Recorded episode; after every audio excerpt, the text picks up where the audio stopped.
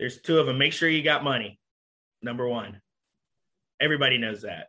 But secondly, I think an example that I can share from what I just shared with the dropping the ball on all those opportunities is remain humble.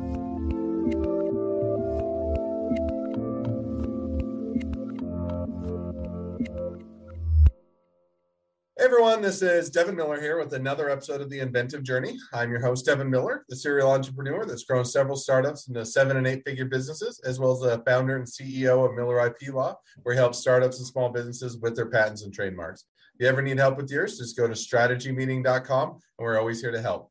Now, today we have another great guest on the podcast, Yvan Demosthenes, as close as I can get to his name. Pretty good. All right.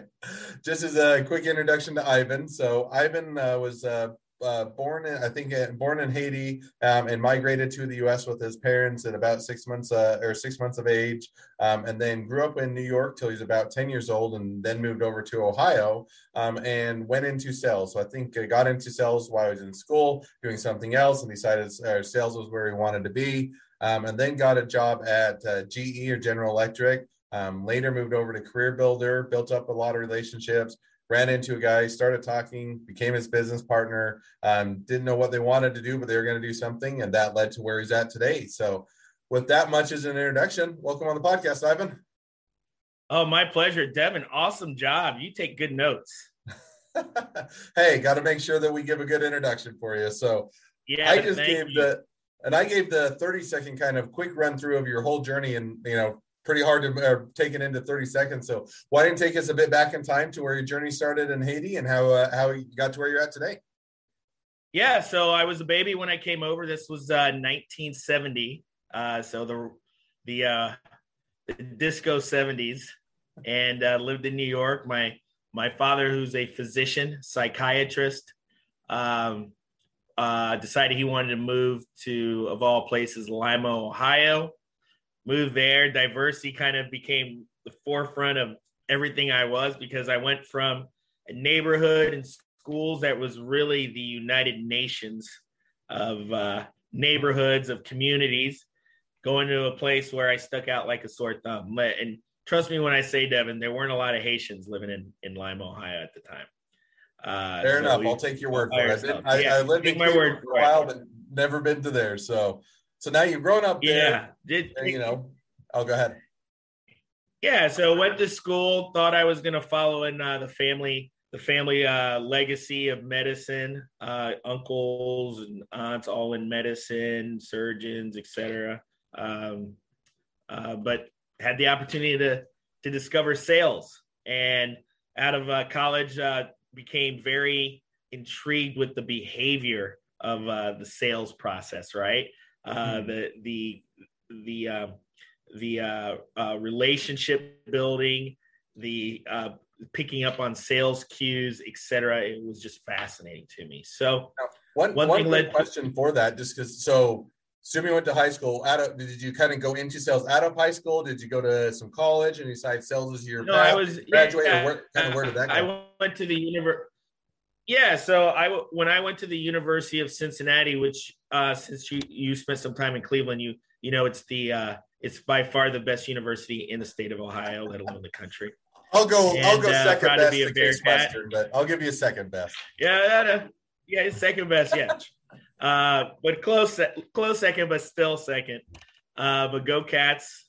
And my undergrad was in natural science, with a concentration in biology, with the hopes of going into medical school and following in the family footsteps. And, you know, along the way, you know, we all have our own little journeys. And I had a buddy who was in the retail business. He owned a chain of furniture stores, you know, kind of unusual for a young mid 20 someone to have a chain of stores. But he came from that type of background. Both sides of his family were in that industry. So literally, he's 2-3 years older than me, and needed somebody that he could trust to come on board. Next thing you know, I'm working with him.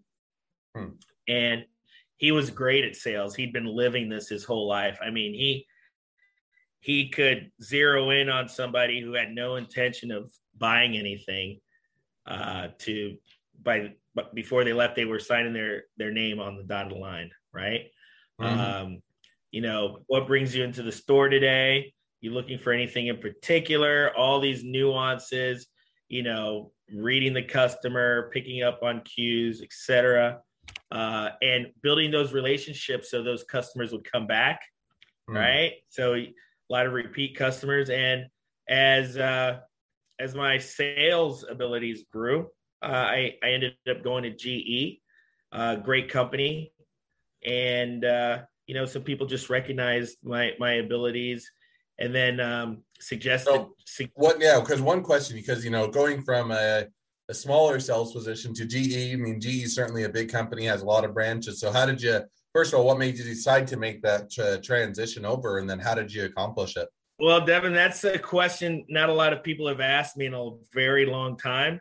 So you got to imagine this was about 25 years ago, over 20 years ago. So my buddy, like a lot of friends, fell in love and decided to get married. And it was now a family business rather than just one person's business.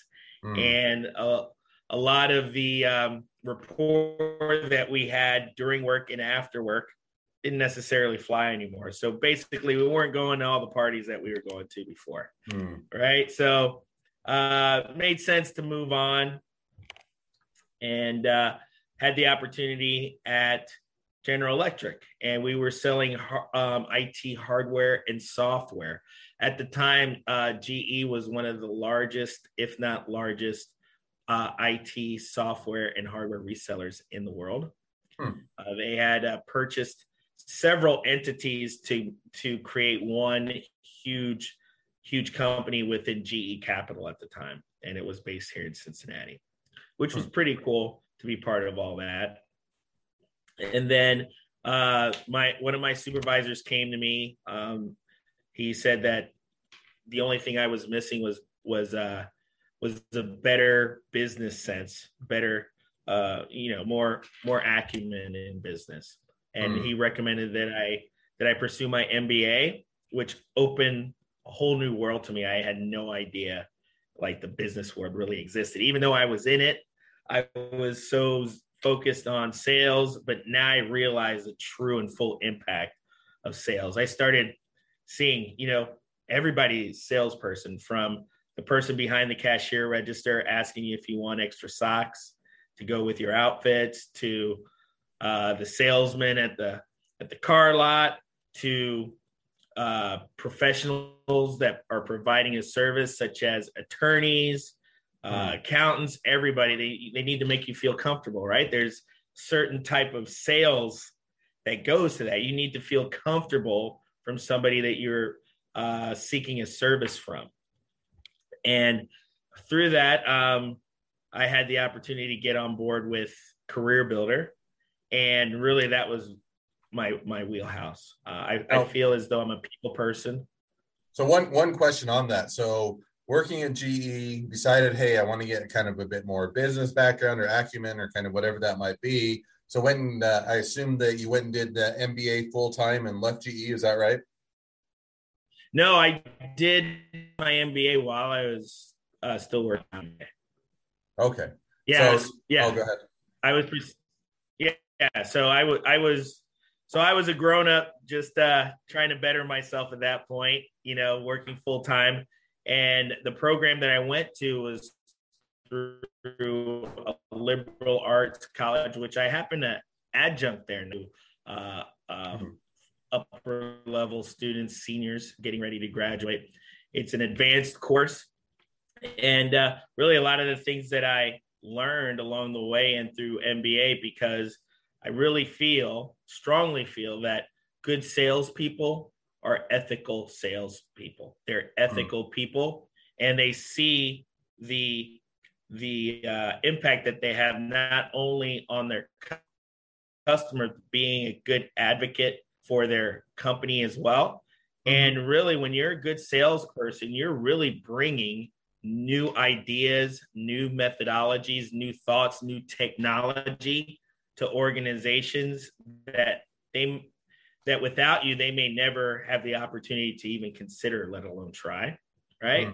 So I like to think salespeople make the world go around. Even if you don't have the title as a salesperson, you're bringing yourself, you're selling yourself in certain instances, you're selling your products, you're selling your ideas, all those things.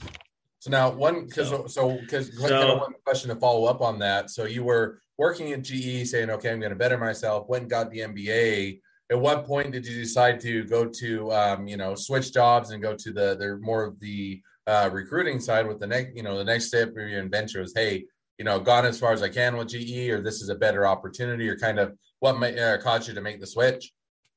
Yeah. So at that time, if people want to look it up, when GE made all these purchases to become this huge entity within GE Capital, they went from a multi-billion-dollar company to $30 million. So billions to just a handful of millions. It was, fortunately, I was in a division where we were really the only things keeping the last few people afloat. So I was in transition when the opportunity to come on board to Career Builder presented itself. As a matter of fact, it was a friend that had recommended me to Career Builder because she had just given her resignation that day because she got a job at Procter & Gamble. They were starting a new pharmaceutical division at the time. And she just got on board and said, hey, I know for a fact they're looking for someone because I gave my 2 weeks today. Be more than happy to recommend and refer you. And I'll tell you, it was a great experience. I made some great friends there. The manager there himself, I got to tell you, if I didn't have that MBA on my resume, I don't think he would have hired me.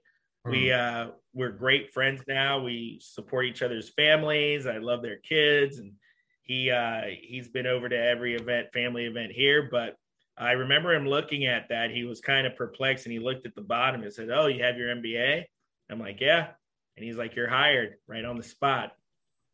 And taught me a lot of things. I realized that this was really my natural space in the human capital world, because I love talking about people. I love connecting people. And focusing on talent acquisition really, gave me what the energy for not only my sales ambitions, but to connect, present, provide, and seek out relationships to grow my business, my personal book of business, and everything else that you can imagine. So it was really a great fit for me. And then, as chance would have it, Monster came calling. Came on the Monster, continued to do that. And right about that time, I started putting some things together. So all those things I mentioned to you before, it's like, hey, my whole career, I've primarily been transactional, like these cold calls, when I would get somebody on the phone, although I'm a relational person, always open to meeting people, wanting to share everything that I had to offer to them, I was really transactional. I really coveted that one call sale, that one call close, or speeding through the process to deliver whatever I needed to deliver. And what I discovered is when I did my best, and when I really brought it home, the big ones, it was through relationships and solution selling. Right. Now so now and it makes sense, okay, you get into love sales, evolve in your business or evolve in your career, to expand and to take on additional roles. And you go through, a couple companies come calling. Now, maybe jumping forward just a bit in time, now looking kind of at how you got into doing, startup, small business, working with the other individually doing, how did that transition or how did that come about? Yeah. So, pretty much with the relationships that I'm building, right? I learned how to, hey, we're not just selling these widgets. I'm not selling a commodity. Yeah, those may be what I enter or start the conversation with, what begins the whole process. So I started seeing how building these relationships led to multiple opportunities that recurred over and over and over again. I like to call it being a trusted advisor, right? So my wife, when we got married, she would get angry at me because my phone was ringing all hours of the day and night and on weekends. And I would just smile at her. And I'm like, hey, if a client calls me on a Saturday morning, then I know I've got a great relationship with them. So pushing that to where, taking that to what you asked me, I had the entrepreneurial spirit and ran into a gentleman called Sean Hamilton, who I like to share with others that he is an Air Force veteran. And as we started chatting, getting to know each other, we had a lot of similarities, and our approaches to business were very, very similar. And he really wanted to find ways to grow career-wise, grow professionally, and at the same time, give back to not only those that he served with, but his community and as much to the country as he could. And one way that we thought that we could do that was, you know, through recruiting and providing opportunities to individuals that all these companies had to offer, match them up, right? And with and when the opportunity arose, we provide some diversity recruiting, because the military is and veterans and their family members to us are considered part of that diversity spectrum, right? You've got they travel around, they bring different perspectives, different global knowledge to whatever organization that they want. And truly, in my eyes and in my partner's eyes, we view diversity as bringing deep diversity of knowledge and experiences to whatever group, entity, organization that you're able to bring it to. So we created our organization, Hamilton Demo, around that premise. And then we also certified ourselves as a certified veteran-owned company, in VBE, within the Department of Veteran Affairs, which we're very proud of. And with that, we've done some pretty cool things. And so to my point, we've started conversations where we're doing executive search or placement, maybe filling a recruiting need that is immediate. But from there, we've helped consult around the whole talent acquisition or recruiting process within organizations. We started off working with enterprise companies, but over the past few years, and we've been around going on our fourth year, but over the past few years, we've realized that the bulk of our revenue comes from small and medium-sized companies that are growing. There's a lot of them out there. And, you know, they as they ramp up and as they grow, they have a lot of recruiting needs, not just only with human capital, but with technology and processes as well. And we've been able to integrate different solutions from strategic partners and other resources that we have to help those organizations. So we've become stickier. We've become more valued. We've become that trusted advisor where we help them with pretty much a lot of things outside of even talent acquisition, right? So it's been a fun ride so far. Got a lot of things on the deck that we're super excited about, from new clients to clients that we've worked with in the past couple of years that have introduced us to other clients in everything from nonprofits to colleges and universities, and also other growing companies. And gosh, Devin, it's exciting. I mean, we're getting ready to embark on some deeper opportunities for government sales as well. So this is an exciting time for us. Well, sounds like a lot going on and a pretty exciting time. So no, that was a fun walk through a bit of your journey and hearing kind of the different pivots and transitions you make. So with that in mind, you know, time that kind of leads us to the two questions I always ask at the end of the podcast. So we'll jump to those now. So with along your journey, what was the worst business decision you ever made, and what'd you learn from it? Oh, wow. So let me, this is a good one. So people share that you can drown from opportunity. And I experienced that firsthand. I never thought that could happen. But we connected with a wonderful person who shared with us his ability to help generate leads for us. And we were like, hey, let's take advantage of this. Well, Devin, let me tell you, this is one of the worst business decisions we made, because it didn't work. It worked too well. We were not prepared for the influx of leads that came to us. We didn't have the internal infrastructure to support and to manage it.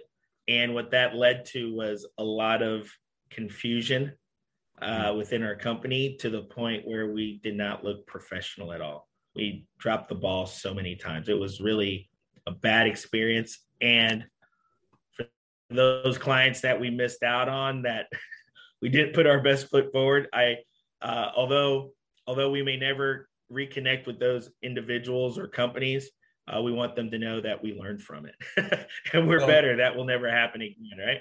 No, and I think that definitely makes sense. And, you know, it's this one where you think it'll never happen. And it's a good problem to have, in the sense it's always better to have too much work than it is to not have enough work. And yet people think, oh, you can get taken care of, you can handle it. But if, on the other hand, if you are now, your quality is suffering, if you're not able to make the deadlines, if you're not meeting expectations, because you have so much work, then it makes it difficult. And then people start to have a bad experience, and it can actually have the reverse effect of people, or, you know, you get a bad reputation, or they give you bad reviews, or they don't want to come back. And so I think there is that balance where you have to make sure, as you grow, that you can maintain the same level of service, and you have the ability to grow with that, so that you can make sure to keep a good experience for everyone. So I think that's a great or an easy mistake to make, but something great to learn from.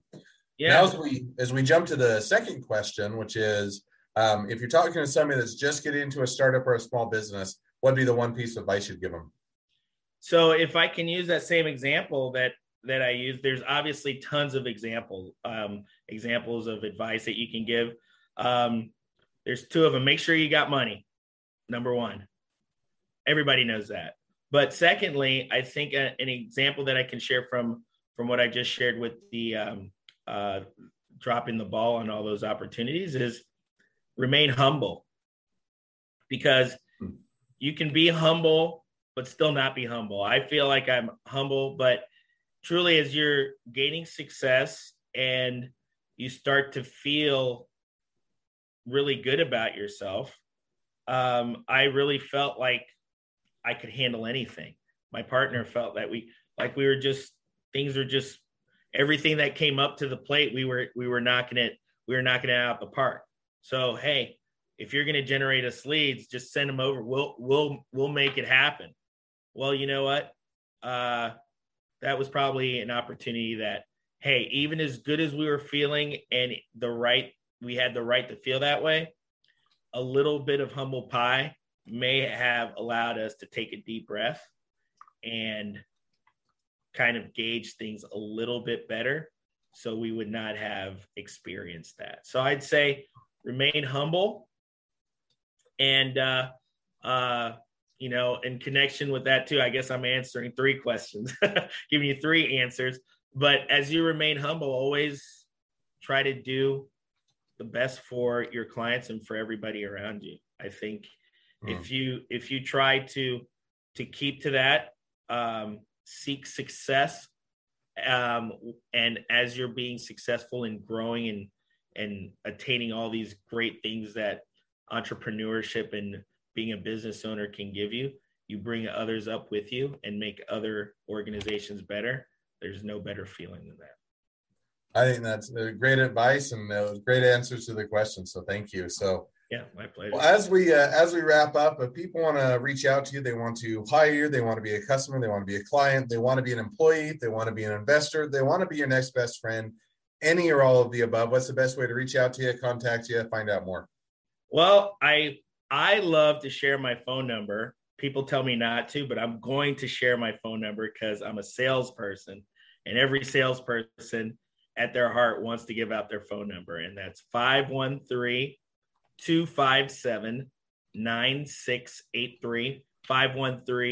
513-257-9683. And Devin, a really quick story. I said that number so often in front of my laptop on the phone that my kids memorized that number. And when they were little at school, whenever I was late to pick them up, they would recite that number just the way I said it there. So please give me a call. Also, you can go to Hamilton Demo. That's HamiltonDemo.com. And you can find out all you want about us. And my number is on the site as well. Or you can feel free to send us an email. That email is there. You can send it to Yvan with the Y, YVAN at HamiltonDemo.com. Or you can send it to admin at HamiltonDemo.com. Or give Devin a call, shoot him a line. He'll be more than happy to share the information with you. Absolutely. I think that's great ways to connect, and definitely encourage people to reach out and do so. Yeah. Well, thanks again, Yvan, for coming on the podcast. It's been fun. It's been a pleasure. Now, for all of you that are listeners, if you have your own journey to tell and you'd like to be a guest on the podcast, we'd love to have you. Just go to inventiveguest.com to apply to be on the show. Two more things as a listener. One, make sure to click subscribe in your podcast player so you know when all of our awesome episodes come out. And two, leave us a review so everyone else can find out about all of our awesome episodes. Last but not least, if you ever need help with patents, trademarks, or anything else, just go to strategymeeting.com. We're always here to help. Thank you again, Yvan, and wish the next leg of your journey even better than the last.